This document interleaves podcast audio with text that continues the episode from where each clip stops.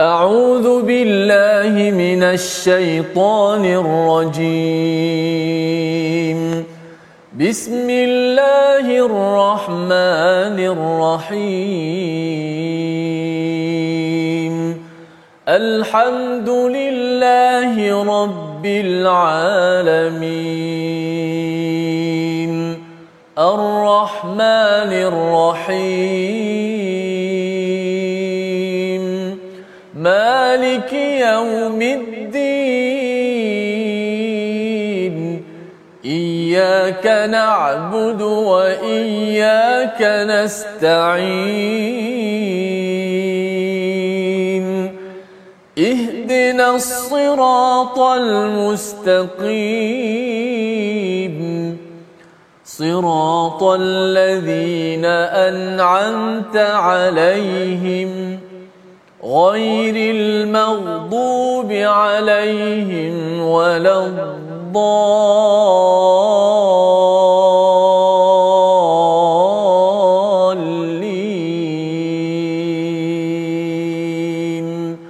آمين. صدق الله العظيم. إن الحمد لله نحمده ونستعينه ونستغفره. ونعوذ بالله من شرور أنفسنا ومن سيئات أعمالنا. من يهده الله فلا مضل له ومن يضلله فلا هادي له. أشهد أن لا إله إلا الله وحده لا شريك له وأشهد أن محمدا عبده ورسوله. رب اشرح لي صدري ويسر لي أمري واحلل عقدة من لساني يفقه قولي. أما بعد السلام عليكم ورحمة الله وبركاته.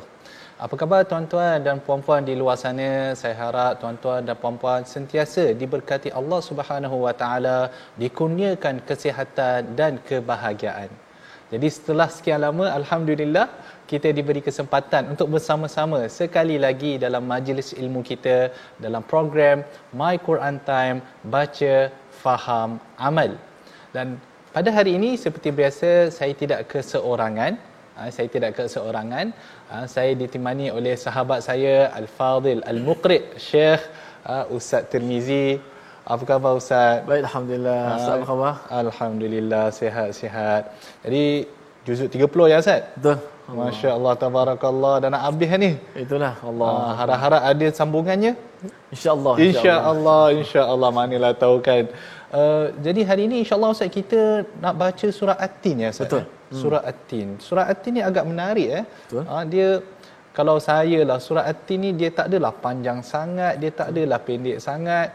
Saya kalau saya lah dengan surah At-Tin ni Ustaz uh, suka baca waktu waktu solat lah. Ya. Uh, sebab kalau kita solat kita baca surah kalau pendek sangat rasa bersalah juga rasa. Hmm. Kalau baca panjang sangat mungkin kita ada tugasan urusan lain. Jadi At-Tin ni antara surah yang kita kata apa suka menjadi pilihan lah. Kalau hmm. ustaz macam mana ustaz dengan surah At-Tin ni? Ya, masya-Allah. Uh, satu uh, surah yang sangat uh, best ya. Sebab dimulakan tu dengan uh, semua orang boleh faham bila surah, yeah. surah At-Tin ni, At-Tin wa zaitun, dia orang nampak oh, buah tin buah zaitun. Jadi bila baca ni rasa macam uh, ada keseronokan dekat situ ah. Ya. Yeah. Uh, jadi dia sedang-sedang surah kan. Ah, dia sedang-sedang. Dia tak terlalu pendek. Betul, kan? dia tak apa panjang, tak apa pendek kan. Hmm. Kalau nak baca dekat surah apa kat solat maghrib ke macam sesuai betul. lah kan. Hmm. Ha, macam sini pula kat situ. Hmm. Okey. Jadi uh, insya-Allah uh, seperti yang kita bincangkan sebentar tadi pada hari ini kita akan mentadabbur surah At-Tin. Jadi tuan-tuan boleh bukalah halaman yang ke 597, halaman yang ke 597 ya. Uh, surah yang atas tu yang atas bahagian atas pada halaman 597 surah At-Tin. Jadi sebelum kita pergi dengan lebih jauh, kita lihat terlebih dahulu sinopsis ya untuk surah At-Tin. Ha, kalau kita boleh lihat daripada ayat yang ke-1 sehingga ayat yang ke-3, ha, Allah Subhanahu Wa Taala bersumpah ke atas tiga tempat yang suci. Ha, apa dia tu? Nanti kita akan terangkan sebentar lagi. Kemudian daripada ayat 4 sehinggalah ayat yang kelima Allah menceritakan tentang penciptaan manusia dan tempat pengembalian orang yang ingkar. Ha, kemudian yang terakhir ha, daripada ayat yang ke-6 sehinggalah ayat yang ke-8 Allah Subhanahu Wa Taala menyebut mengenai balasan setiap amal manusia dan pengadilan Allah Subhanahu Wa Taala ya. Jadi insya-Allah kita akan cuba untuk nak menceritakan mentadabburkan uh, ayat-ayat ini. Jadi sebelum sebelum kita mula untuk tadabbur ha, kita berdoa dulu dengan doa yang ringkas Allahumma alimna ma yanfa'una wazidna ilma. Jadi moga pada sesi kali ini Allah akan membukakan kepada kita pintu-pintu ilmu uh, supaya kita dapat memahami al-Quran kemudian kita dapat menghayatinya di dalam kehidupan kita. Jadi apa yang kita boleh pelajari tentang surah At-Tin insya-Allah kita akan bincangkan sebentar lagi. Ha, sekarang masih yang ditunggu-tunggulah. Saya pun kalau setiap kali sesi saya saya menunggu ha, masa ini iaitu kita nak mendengar terlebih dahulu bacaan daripada Al-Fadhil Al-Qari kita ha, ustaz. Uh, saya nak tanya juga ustaz. Kalau daripada terjemahan surah At-Tin kan ustaz rasa-rasa ustaz lah lagu apa yang sesuai? Ha saya biasa saya request kan? Jadi saya nak tanya kalau sebab kadang-kadang saya dengar kadang-kadang para qari ni dia orang berbincang sama dia orang uh, dia kata lagu ni kadang-kadang dia memainkan peranan ataupun minta maaf makna tu memainkan peranan dalam pemilihan lagu. Macam mana ustaz? Memang Ya, memang uh, benar sekali. Uh, kita ha. kata uh, apa nama ni biarlah uh, apa ni uh, lagu tu ikut Quran. Ah. Jangan biar Quran tu ikut lagu. Oh. Kalau Quran ikut lagu jadi kita memang terikat dengan lagu semata-mata dah tak nampak dah ayat itu tentang apa dan sebagainya kan. Hmm. Jadi uh, walau macam mana pun uh, lagu-lagu yang ada seperti Bayati, Sabah, Hijaz, Nahwan yang ada tujuh yang kita kata hmm. asasnya uh, memang uh, ada sifat masing-masing. Lagu ah. ni sifat lebih kepada kegembiraan, ni sifat yang lebih mendayu-dayu ataupun lagu yang sesuai dengan dengan uh, ayat-ayat yang sedih, uh, doa, hmm. azab dan sebagainya. Uh, namun begitu uh, lagu-lagu tu bagi saya itu hanya satu satu alat yang yang kita pakai untuk guna baca al-Quran. Yang penting bila kita ada penghayatan uh, lagu apa sekali kita baca kita boleh sesuaikan dengan mood kita hmm. uh, kalau ayat itu kita boleh sesuaikan ah. maknanya uh, walaupun kita kata lagu uh, ini sifat dia sesuai dengan uh, bentuk kegembiraan Aha. tapi kalau uh, seorang qari itu dia dia boleh menghayati betul-betul uh, ayat yang dibaca walaupun lagu tu nampak macam gembira tapi dia boleh datangkan mood dengan sedih dengan sesuai dengan ayat al-Quran bila dibaca tu biarlah dapat dapat orang kata apa uh, memberi kesan kepada orang yang mendengar hmm. dan kalau, kalau seperti mana orang Imam Mekah lah ya yeah, yeah, betul boleh mengalihkan air mata semua kan, betul. kan dengan betul, aluna betul, walaupun hmm. Imam Abdul Rahman As-Sudais lagu ras ras lagu yang kita kata cergas tapi dia boleh membawa jiwa bila bila, bila solat gitu. Menarik bila dengar Qori berbicara ya. Menarik sangat. Okey Ustaz, rasa uh, lagu apa yang sesuai Ustaz? Masih lagi belum menjawab. Uh, lagu apa yang sesuai Ustaz rasanya? Uh, saya memang um, susah nak beritahu di awal. Aha. Sebab kalau sebut lagu ni tiba-tiba dah letak je suara eh lagu lain pula pergi. Oh ya ke? Oh, tapi boleh, boleh juga boleh. beritahu. Ha. Tapi dah sebab Dr. Arif datang saya buat lagu Jaharkah lah. Allahu akbar. Alhamdulillah. Terima kasih Ustaz. Okey, silakan Ustaz. Baik. أعوذ بالله من الشيطان الرجيم. بسم الله الرحمن الرحيم. والتين والزيتون وطور سينين. وهذا البلد الأمين. لقد خلقنا الإنسان في أحسن تقويم. ثم رددناه أسفل سافلين. إلا الذين آمنوا وعملوا الصالحات فلهم أجر غير ممنون فما يكذبك بعد بالدين أليس الله بأحكم الحاكمين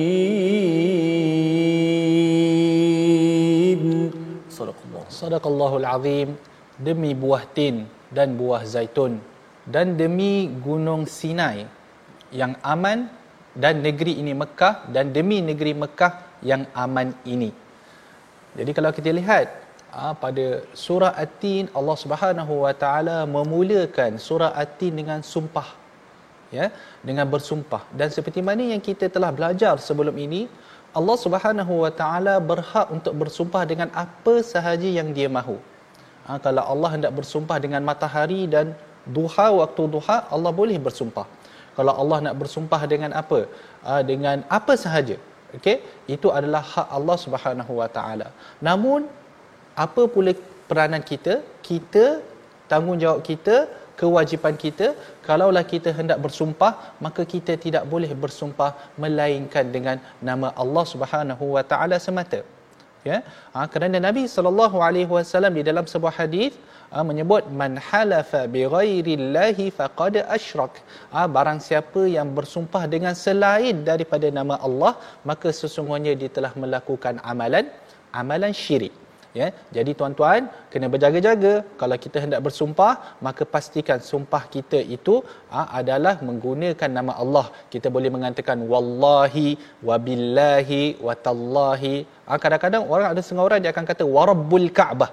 Ha, itu pun merujuk pada Allah juga ya iaitu Tuhan kepada Kaabah tetapi apa sahaja lafaz yang digunakan tidak boleh haram untuk kita bersumpah dengan uh, nama selain daripada Allah Subhanahu Wa Taala. Kerana apa? Kerana bila kita bersumpah dengan sesuatu itu bermaksud sesuatu itu yang kita kita bersumpah dengannya adalah sesuatu yang yang besar dan untuk kita tiada yang lebih besar selain daripada Allah Subhanahu Wa Taala. Okey, kalau kita lihat pula pada ayat yang pertama Allah bersumpah dengan buah tin dan juga Allah bersumpah dengan buah zaitun. Allah pada ayat yang kedua Allah bersumpah dengan gunung Sinai dan pada ayat yang ketiga Allah bersumpah dengan negeri Mekah. Jadi seperti mana yang kita sebutkan tadi, bila mana Allah bersumpah maksud dia ada kelainan, ada keistimewaan. Kerana daripada makhluk-makhluk yang Allah ciptakan, Allah telah memilih perkara-perkara ini untuk dijadikan sumpahnya. Ha? Jadi mesti ada benda keistimewaan pada tin, keistimewaan pada zaitun, keistimewaan pada tur, pada Jabal Tur itu sendiri dan juga keistimewaan pada negeri Mekah. Okey, mari kita lihat satu persatu dan kita cuba lihat apakah aspek pengajaran yang kita boleh dapat ha, daripada ayat-ayat ini. Okey, pertama sekali kita lihat dalam ayat yang pertama Allah Subhanahu Wa Taala menyebut watin demi buah tin. Ah, ustaz ha, buah tin ni ustaz. Ha, benda yang sekarang memang masyhur lah. Kan ustaz? Ha, alhamdulillah boleh didapati di mana-mana sahaja. Kan? Ha, buah tin ni kalau menurut Imam Ibnu Ashur ha, dia ada menyebut bahawa buah tin ni adalah buah yang cantik ha, sedap serta mudah untuk dimakan. Ha, ha, jadi sebenarnya buah tin ni ustaz dulu kalau dululah saya faham buah tin ni biasa kita dapat dalam bentuk yang kering je. Betul tak? Sekarang kita lihat uh, buah tin tu boleh datang ada, ada yang fresh dah sekarang. Ustaz pernah rasa ke buah tin yang fresh tu? Belum. Belum lagi. Oh, tapi Ustaz menarik eh. Al-Imam Ibnu Ashur ketika mentafsirkan ayat ini, dia menyebut bahawa buah tin ni nak tanam dia dia tak renyah, dia tak banyak kerja. Kan? Uh, saya bila saya baca kata-kata Al-Imam Ibnu Ashur, saya pun terfikir Betul. Sebab apa Ustaz? Sekarang dah wujud trend di Malaysia di mana orang-orang kita sendiri mula menanam buah tin di Malaysia. Ah di Malaysia tanam. Dan saya pernah pergi satu masjid di Shah Alam, saya nampak buah tin pokok tin tu keluar dengan buah-buah dia sekali. Jadi masya Allah tabarakallah memang buah ni sebab tu buah ni adalah satu buah yang istimewa dan memang benar kata Al Imam Ibn Ashur tu dia kata buah ni memang wujud di banyak tempat kan? Uh, dan cuma baru-baru ni saja orang kita dah dapat jumpa cara macam mana nak tanam buah tin uh, dalam di di negara kita. Dulu kalau kita dengar buah tin ni kita duk bayangkan negara negara Palestin ke ataupun negara Jordan. Tapi sekarang Malaysia pun sendiri alhamdulillah kita dah mula menghasilkan buah tin Ha, cuma mungkin perlukan kepada usaha yang lebih lah kalau nak hasilkan lebih banyak. Jadi ini satu perkara yang sangat bagus tuan-tuan. Sebab apa? Sebab buah tin itu bila mana ia disebutkan di dalam Al-Quran, maksud dia dia ada keistimewaan dia di situ. Kan? Kalaulah kita buka lah uh, majalah mana ataupun kita buka je website, kita boleh nampak antara buah tin, antara kebaikan buah tin ni pertama dia boleh mencegah kanser ha, dia boleh mengurangkan masalah kolesterol dia boleh mencegah darah tinggi dia boleh membantu merawat diabetes ha, dia boleh mengurangkan keletihan dan sebagainya. Macam-macam lagi uh, uh, kelebihan pada buah tin ini Ha, dan ini adalah buah yang disebutkan dalam Al-Quran. Saya tak naklah sebut lebih-lebih sangat apa kelebihan buah tin ni. Nanti orang ingat ni rancangan gosok pula. Orang ingat kita jual buah tin pula kan. Padahal kita nak tafsir Quran sahaja. Ya. Tapi pentingnya yang kita nak sebutkan di sini adalah kalau kita baca ayat ni maka tuan-tuan ha, kita kenalah cuba untuk mendapatkan buah tin dan makan. Kerana apa? Kerana kita menggunakan apa yang telah dikurniakan Allah Subhanahu Wa Taala kepada kita uh, untuk kita menjaga kesihatan kesihatan diri kita. Tambahan pula buah tin ni tuan-tuan, menarik dia buah tin ni, saya pernah dapat yang fresh tu, kita boleh makan macam tu je. Dia bukan macam buah rambutan tuan-tuan. Kena kena kena kena apa? Kupas kan? Ataupun dia bukan macam buah durian lagi harulah buah durian kan? Ha, tapi dia buah tin ni kita boleh makan kita boleh petik dan kita boleh makan macam tu je. Daripada awal sampai ke habis.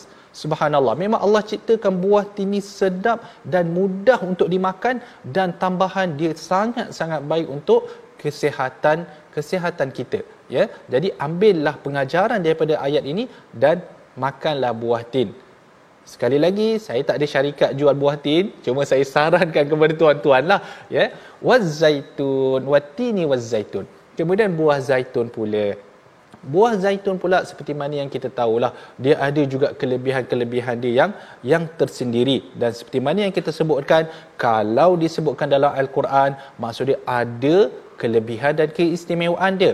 Jadi disebutkan oleh para saintis lah, para orang kata dietitian sekarang kan. Mereka menyebut bahawa ha, buah zaitun ni boleh melindungi organ jantung. Ha, tu dia.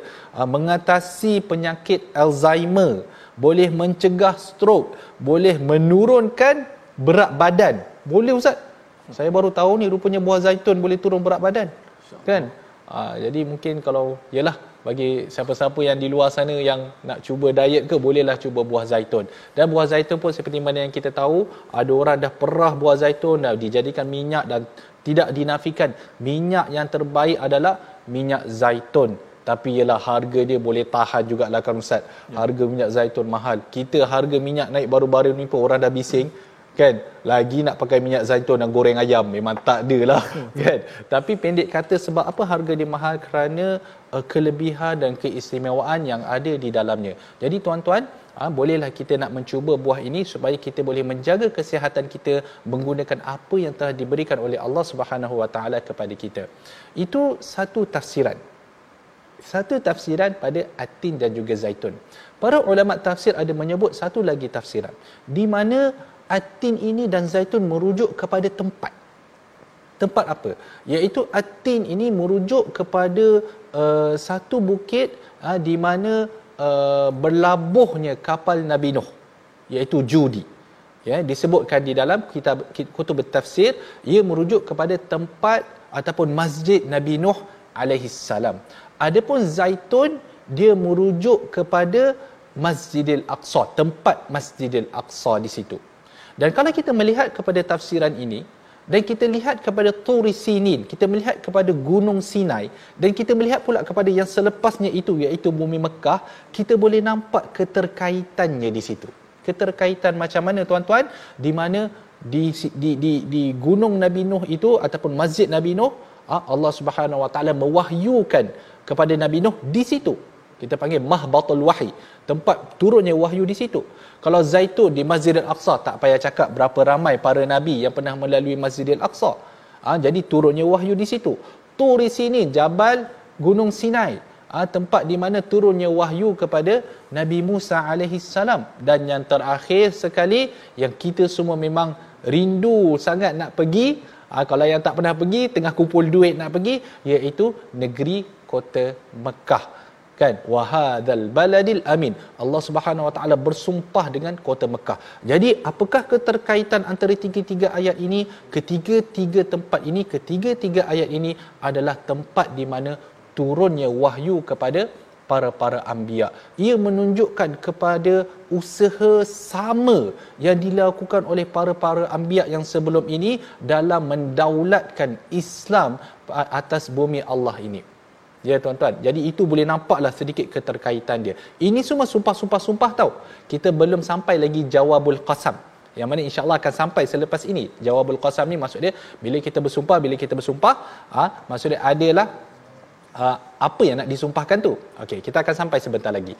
Turi sinin okey tempat turunnya uh, uh, kepada Nabi Musa wahadzal baladil amin negeri Mekah yang aman. Menarik eh? Negeri Mekah ni disifatkan sebagai satu tempat yang aman. Bahkan di dalam surat Ali Imran juga disebut waman dakhalahu kana amina.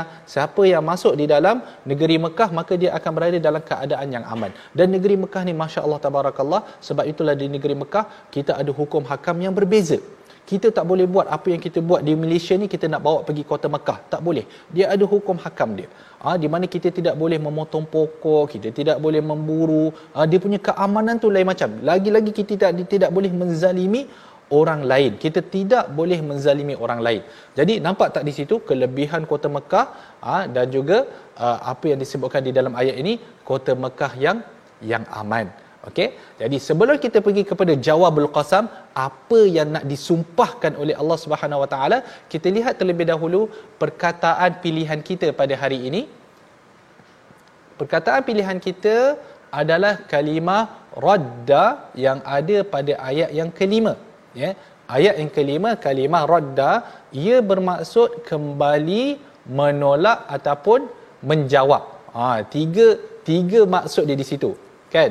Ha, dan kalau apa yang dimaksudkan dalam ayat yang kelima insya-Allah kita akan ceritakan sebentar lagi dan ia disebut disebut di dalam al-Quran sebanyak 59 kali. Okey. Sekarang kita nak sebut dahulu ayat apa? Allah dah sumpah dengan tin zaitun, Allah dah sumpah dengan gunung Sinai, Allah dah bersumpah dengan negeri Mekah yang aman. Apa yang nak disampaikan sebenarnya? Sebut laqad khalaqnal insan fi ahsani taqwim. Sesungguhnya kami telah menciptakan manusia dalam bentuk yang sebaik-baiknya. Okey? Apa yang dimaksudkan dengan bentuk yang sebaik-baiknya? Kita bicarakan sebentar lagi. Jangan ke mana-mana. My Quran time. Baca faham amal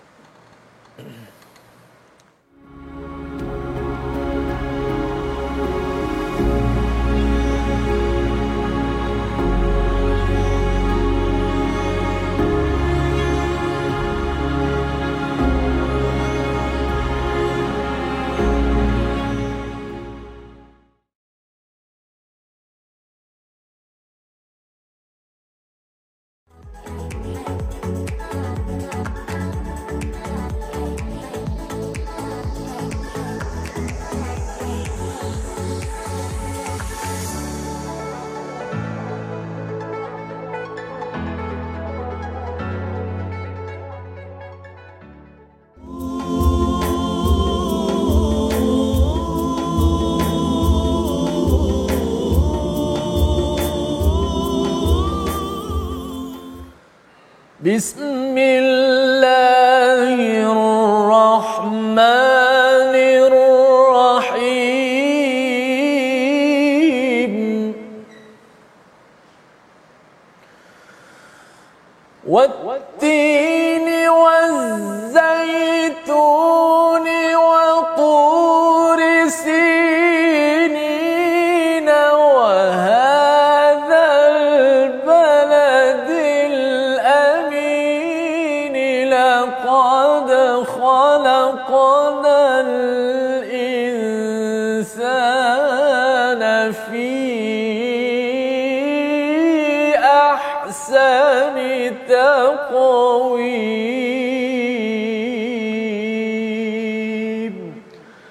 sadaqallahu alazim.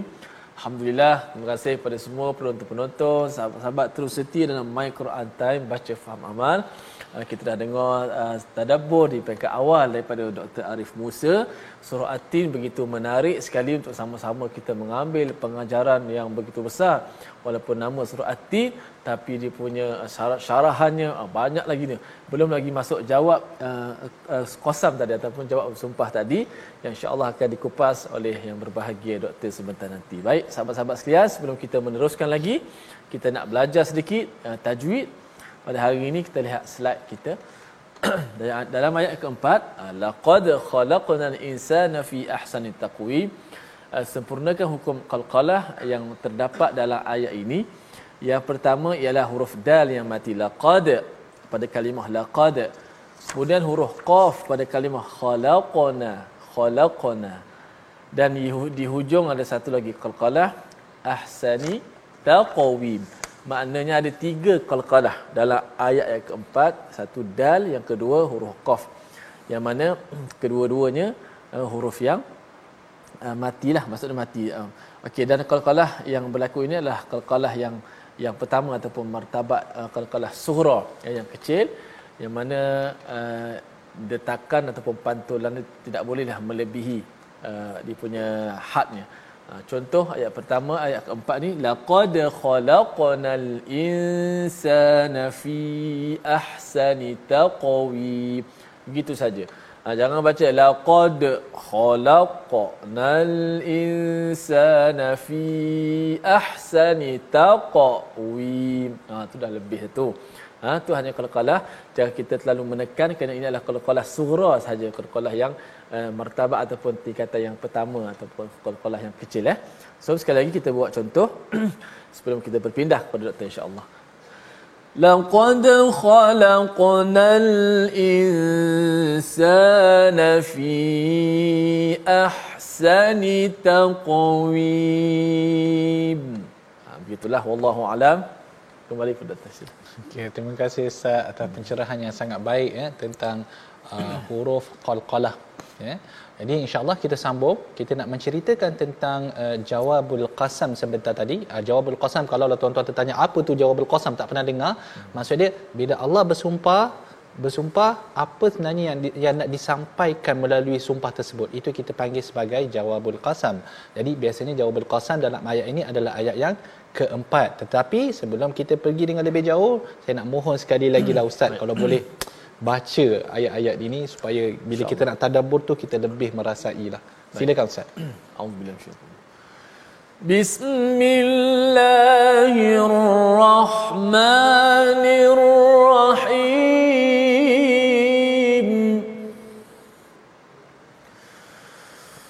والتين والزيتون وطور سينين وهذا البلد الأمين لقد خلقنا الإنسان في أحسن تقويم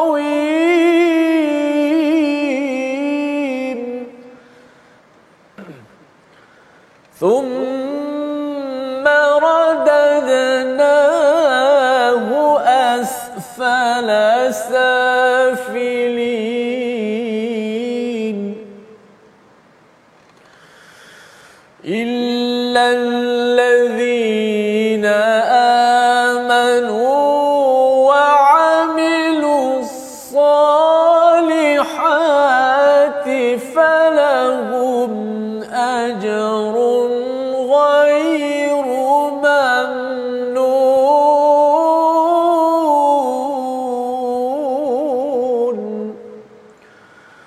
فما يكذبك بعد بالدين.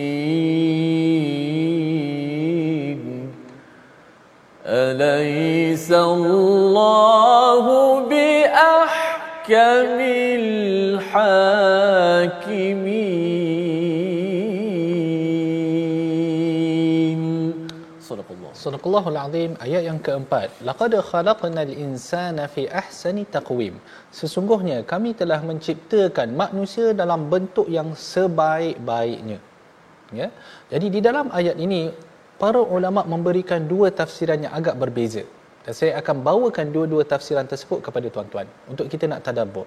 Ya.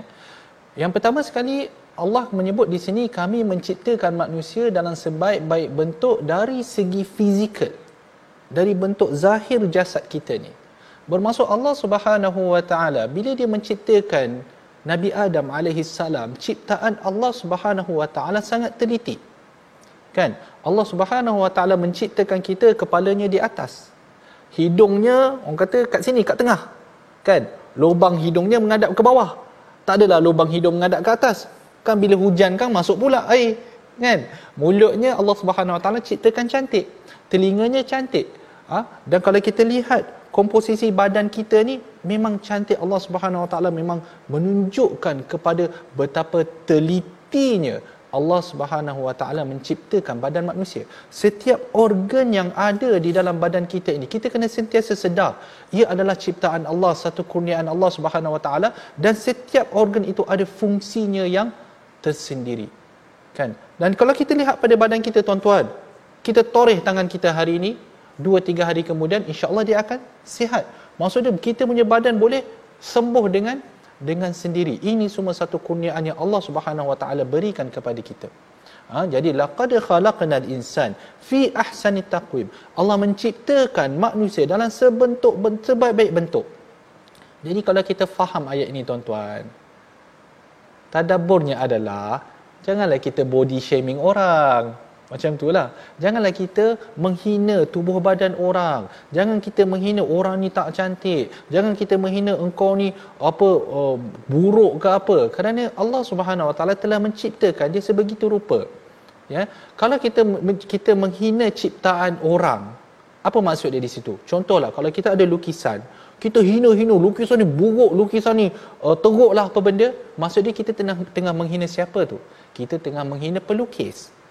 Jadi kalau kita menghina manusia, kita menghina tubuh badan orang, ha, ditakuti di situ kita seolah-olah kita menghina Allah Subhanahu Wa Taala. Seolah-olah kita mengatakan Allah tak pandai nak mencipta.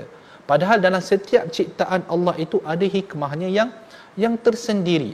Sebab itulah Nabi sallallahu alaihi wasallam ada pada satu ketika satu masa tu Aisyah radhiyallahu anha dia adalah mengumpat sedikit Safiyah. Yalah dia mengumpat tu ustaz kerana kita fahamlah hal rumah tangga kan. Jadi kadang-kadang dia ada cemburunya kat situ. Dia adalah sebutkan tentang Safiyah ni dia pendek sikit. Ha, jadi uh, Aisyah ada menyebutkan tentang perkara itu. Sofia ni pendek sikit kan. Jadi Rasulullah SAW kata, kau telah mengatakan satu kalimah yang mana kalau kalimah tersebut dimasukkan dalam laut nescaya ia akan mengubah laut tersebut menunjukkan bahawa benda itu bukanlah satu benda yang kita pandang remeh ha, laut sendiri kalau kalimah itu dimasukkan dalam laut seolah-olah kita zahirkan kalimah tersebut kita masukkan dalam laut ha, laut itu akan berubah. Ya? Jadi jangan ini ciptaan Allah Subhanahu Wa Taala badan seseorang itu janganlah kita menghina janganlah kita mempermain-mainkan badan orang. Tambahan lagi teruk kalau orang itu adalah seorang muslim. Nabi sallallahu alaihi wasallam menyebut al muslimu akhul muslim. Seseorang muslim itu adalah saudara muslim yang lain. Ha, jadi kita tidak boleh menghina dia. La yahqiruhu kemudian Nabi SAW menyebut lagi dia kata apa bihasabi mri'in minasyarri an yahqira akhahul muslim dia kata cukuplah keburukan bagi seseorang itu kalaulah dia menghina mempermain-mainkan uh, apa saudaranya yang muslim. Jadi pendek kata ayat ini menyebut bahawa Allah telah menciptakan manusia dalam sebaik-baik ciptaan. Kemudian thumma radadnahu asfala safilin. Kemudian Allah mengembalikan kami mengembalikan dia ke tempat yang serendah-rendahnya. Maksud dia kita sekarang masih muda, kita boleh buat macam-macam benda, kan ah tetapi akan sampai satu masa di mana kita akan apa kita akan jadi tua di mana badan kita ni dah tak sekuat yang dahulu ha, di dalam satu ayat Allah menyebut Allahu alladhi khalaqakum min dha'fin thumma ja'ala min ba'di quwwatin dha'f thumma ja'ala min ba'di quwwatin dha'fa wa shayba ha? Allah menciptakan kita lemah kemudian kita kuat kemudian kita akan menjadi lemah kembali ha?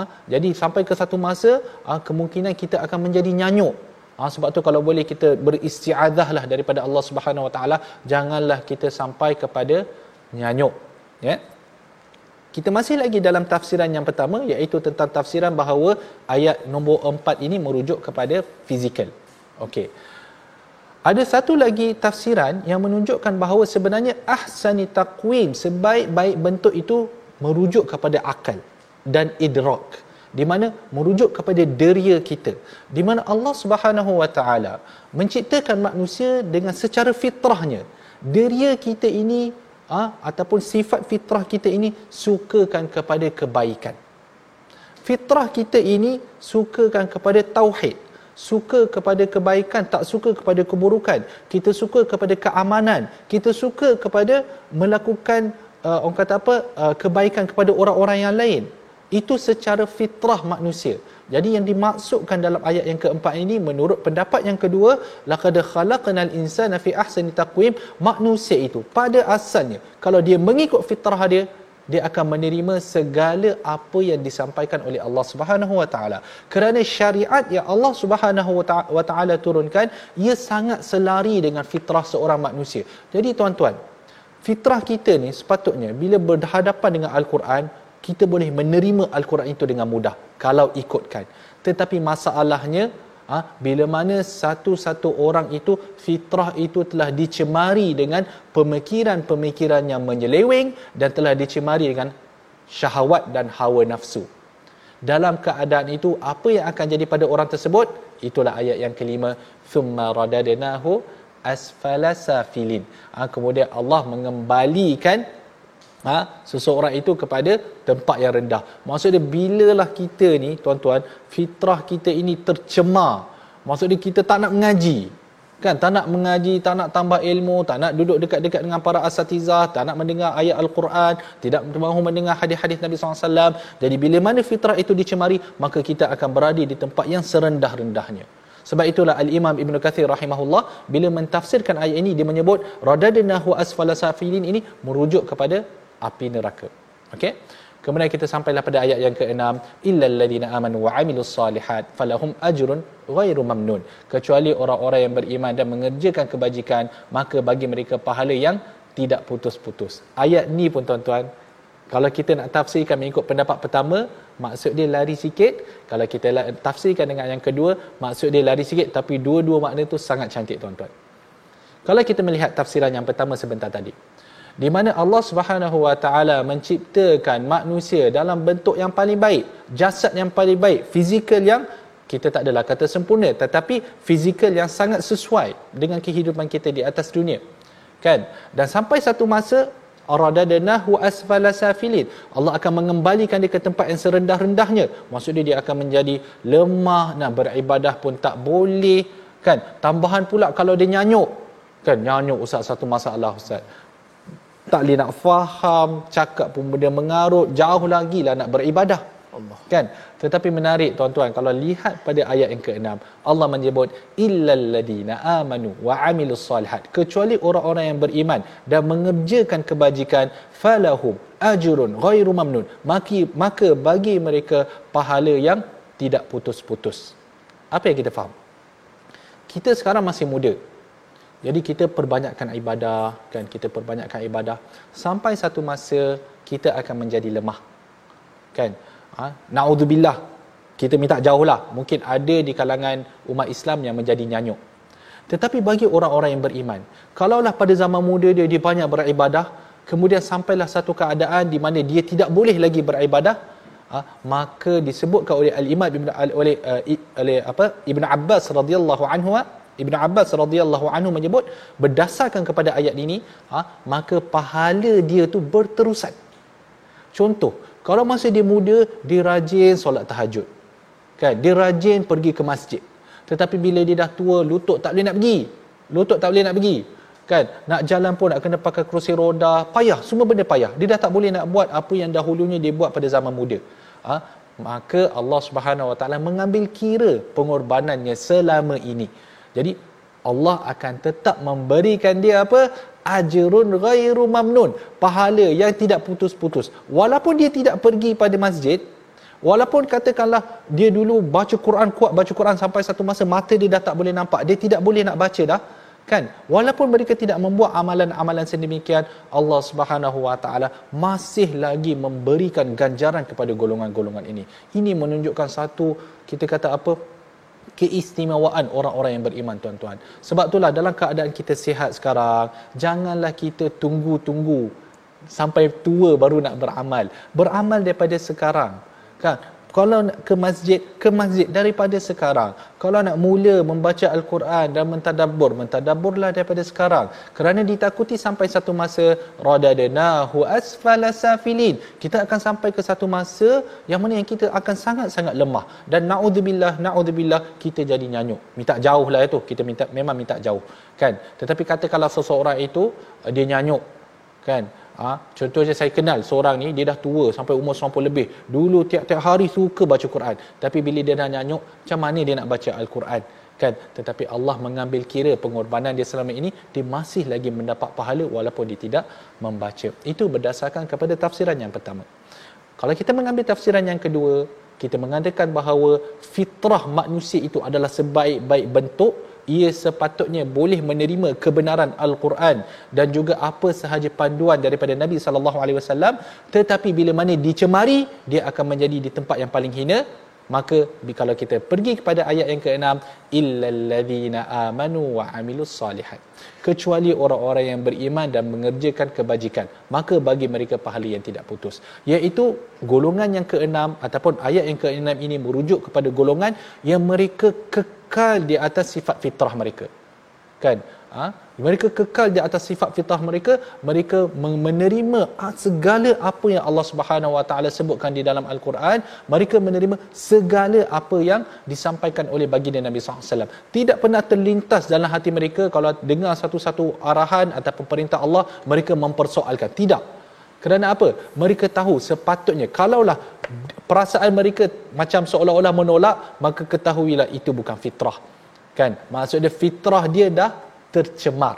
Tapi kalaulah dia masih fitrah dia masih suci, maka apa sahaja yang Allah Subhanahu Wa Taala sampaikan, maka itulah yang akan di, diterima dan diamalkan.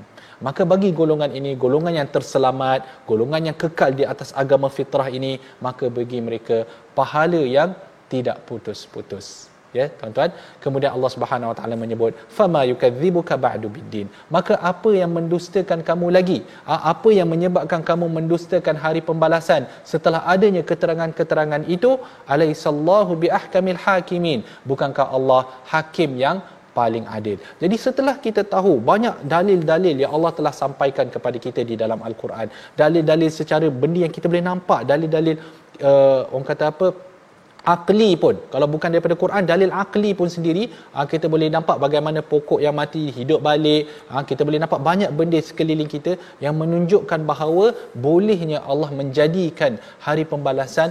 Maka Allah kata alaisallahu biahkamil hakimin. Maka sepatutnya seseorang yang berada di atas agama fitrah hari pembalasan itu tidak ada lagi sebarang keraguan. Tidak ada lagi sebarang keraguan Maksudnya kita semua beriman betul-betul bahawa sampai satu masa Allah akan mengadakan hari pembalasan. Kemudian alaihissallahu biahkamil hakimin ayat yang ke-8 menunjukkan bahawa Allah adalah hakim yang paling adil. Kalau kita baca dua-dua ayat ini tuan-tuan, kita boleh nampak kalaulah tidaknya ada hari pembalasan, maka itu menunjukkan Allah tidak adil. Sebab apa? Kehidupan kita atas dunia tidak adil tuan-tuan. Terus teranglah kita kata ada orang yang kaya ada orang yang miskin ada orang yang hidup lama ada orang yang hidup sangat sekejap. Ha? ada orang yang menzalimi orang lain dia dia boleh terlepas. Jadi kalaulah kita kata kita tidak percaya kepada hari pembalasan maka di mana keadilan Allah Subhanahu Wa Taala ketika itu? Jadi nampak tak? Kerana Allah ni maha adil maha adil maka menjadi ke, uh, tanggung bukan menjadi kewajipan lah. Kita kata menjadi orang kata apa sebabkan keadilan tersebut maka perlunya kepada hari pembalasan. Kerana di situ setiap amalan tak kisahlah besar ataupun kecil akan akan di dihisap oleh Allah Subhanahu wa taala. Ya jadi pendek kata inilah ustaz surah at-tin lah ustaz. Ya ha, di mana menekankan ha, tentang uh, penciptaan manusia itu sendiri. Ha, secara ringkas kita boleh kata ada dua uh, tafsiran iaitu uh, ahsan taqwim itu merujuk kepada sebaik-baik bentuk fizikal Ha? Ha, jadi setiap daripada kita ini perlu sentiasa bersyukur kepada Allah Subhanahu Wa Taala ha, kerana lihat pada tangan kita, lihat pada badan kita, lihat pada wajah kita. Sebab itu ada satu doa kalau pandang cermin kan kita baca apa? Allahumma kama hassanta khalqi fahassin khuluqi. Ha, ya Allah sebagaimana engkau telah mencantikkan ciptaan aku ini, maka cantikkanlah akhlakku. Maksudnya kita pun dalam dalam dalam hati kita kita kena perlu ingat bahawa kita ni jangan terlampau orang kata kadang setengah orang ni dia kita kata apa kadang-kadang dia punya confident level tu sangat-sangat rendah. Dia rasa diri dia sangat buruk. Jangan. Jangan macam tu khalaqnal insana fi ahsani taqwim. Setiap orang itu ada kecantikan dia yang tersendiri. Ha, setiap orang itu ada keistimewaan dia yang tersendiri. Kemudian kita sebut juga tadi kita sebutkan tentang bagaimana agama Islam ini adalah satu agama fitrah. Ha, ha, satu agama fitrah yang mana insya-Allah ha, kita moga kita semua dapat istiqamah di atas agama fitrah tersebut. Moga kita dapat menjauhkan diri kita daripada segala penyelewengan yang ada di luar sana. Sekarang kita pergi uh, lihat resolusi kita. Apa yang kita dah belajar pada hari ini? Kita lihat pada resolusi uh, untuk yang pertama uh, gunakan manfaat buah-buahan untuk jaga kesihatan diri. Ha ini kita boleh nampak ha, daripada, daripada apa? Daripada uh, ayat yang pertama tadi dan ayat yang, ayat yang pertama. Kemudian yang kedua, hargai nikmat sihat dan usia muda dengan banyakkan memberi manfaat. Ha, dan yang ketiga, kita perlu konsisten untuk membuat amal soleh yang diterima oleh Allah Subhanahu wa taala. Mengakhiri majlis tadabbur kita pada pada uh, hari ini, saya nak memohon daripada Al-Fadil Ustaz untuk membaca doa. بسم الله الرحمن الرحيم الحمد لله رب العالمين والصلاة والسلام على أشرف المرسلين وعلى آله وصحبه أجمعين اللهم ارحمنا بالقرآن واجعله لنا إماما ونورا وهدى ورحمة اللهم ذكرنا منهما نسينا وعلمنا منهما جهلنا وارزقنا تلاوته آناء الليل أطرف النهار واجعله لنا حجة يا رب العالمين والحمد لله رب العالمين الحمد لله begitulah uh, sesi kita uh, berkenaan tadabbur surah At-Tin mudah-mudahan sama-sama dapat kita mengambil pengajaran daripada tadabbur yang dikuasai oleh Dr. tadi alhamdulillah terima kasih doktor dan kita mengajak semua sahabat-sahabat untuk bersama dalam tabung gerakan Al-Quran. Moga-moga sumbangan kita memberi manfaat untuk ummah dan jangan lupa saksikan ulangan My Quran Time malam dan esok pagi dan mudah-mudahan kita semua terus uh, bersemangat berada di hujung-hujung untuk khatam Al-Quran ini. Mudah-mudahan inilah merupakan uh, penutupan bagi suatu permulaan insya-Allah. Mudah-mudahan sama-samalah kita bersemangat menuju pada hujung ini insya-Allah. Mudah-mudahan kita semua dimuliakan Allah Subhanahu wa taala dengan Al-Quran. Terima kasih semua. Assalamualaikum warahmatullahi wabarakatuh. Jumpa lagi My Quran Time baca faham. Allah.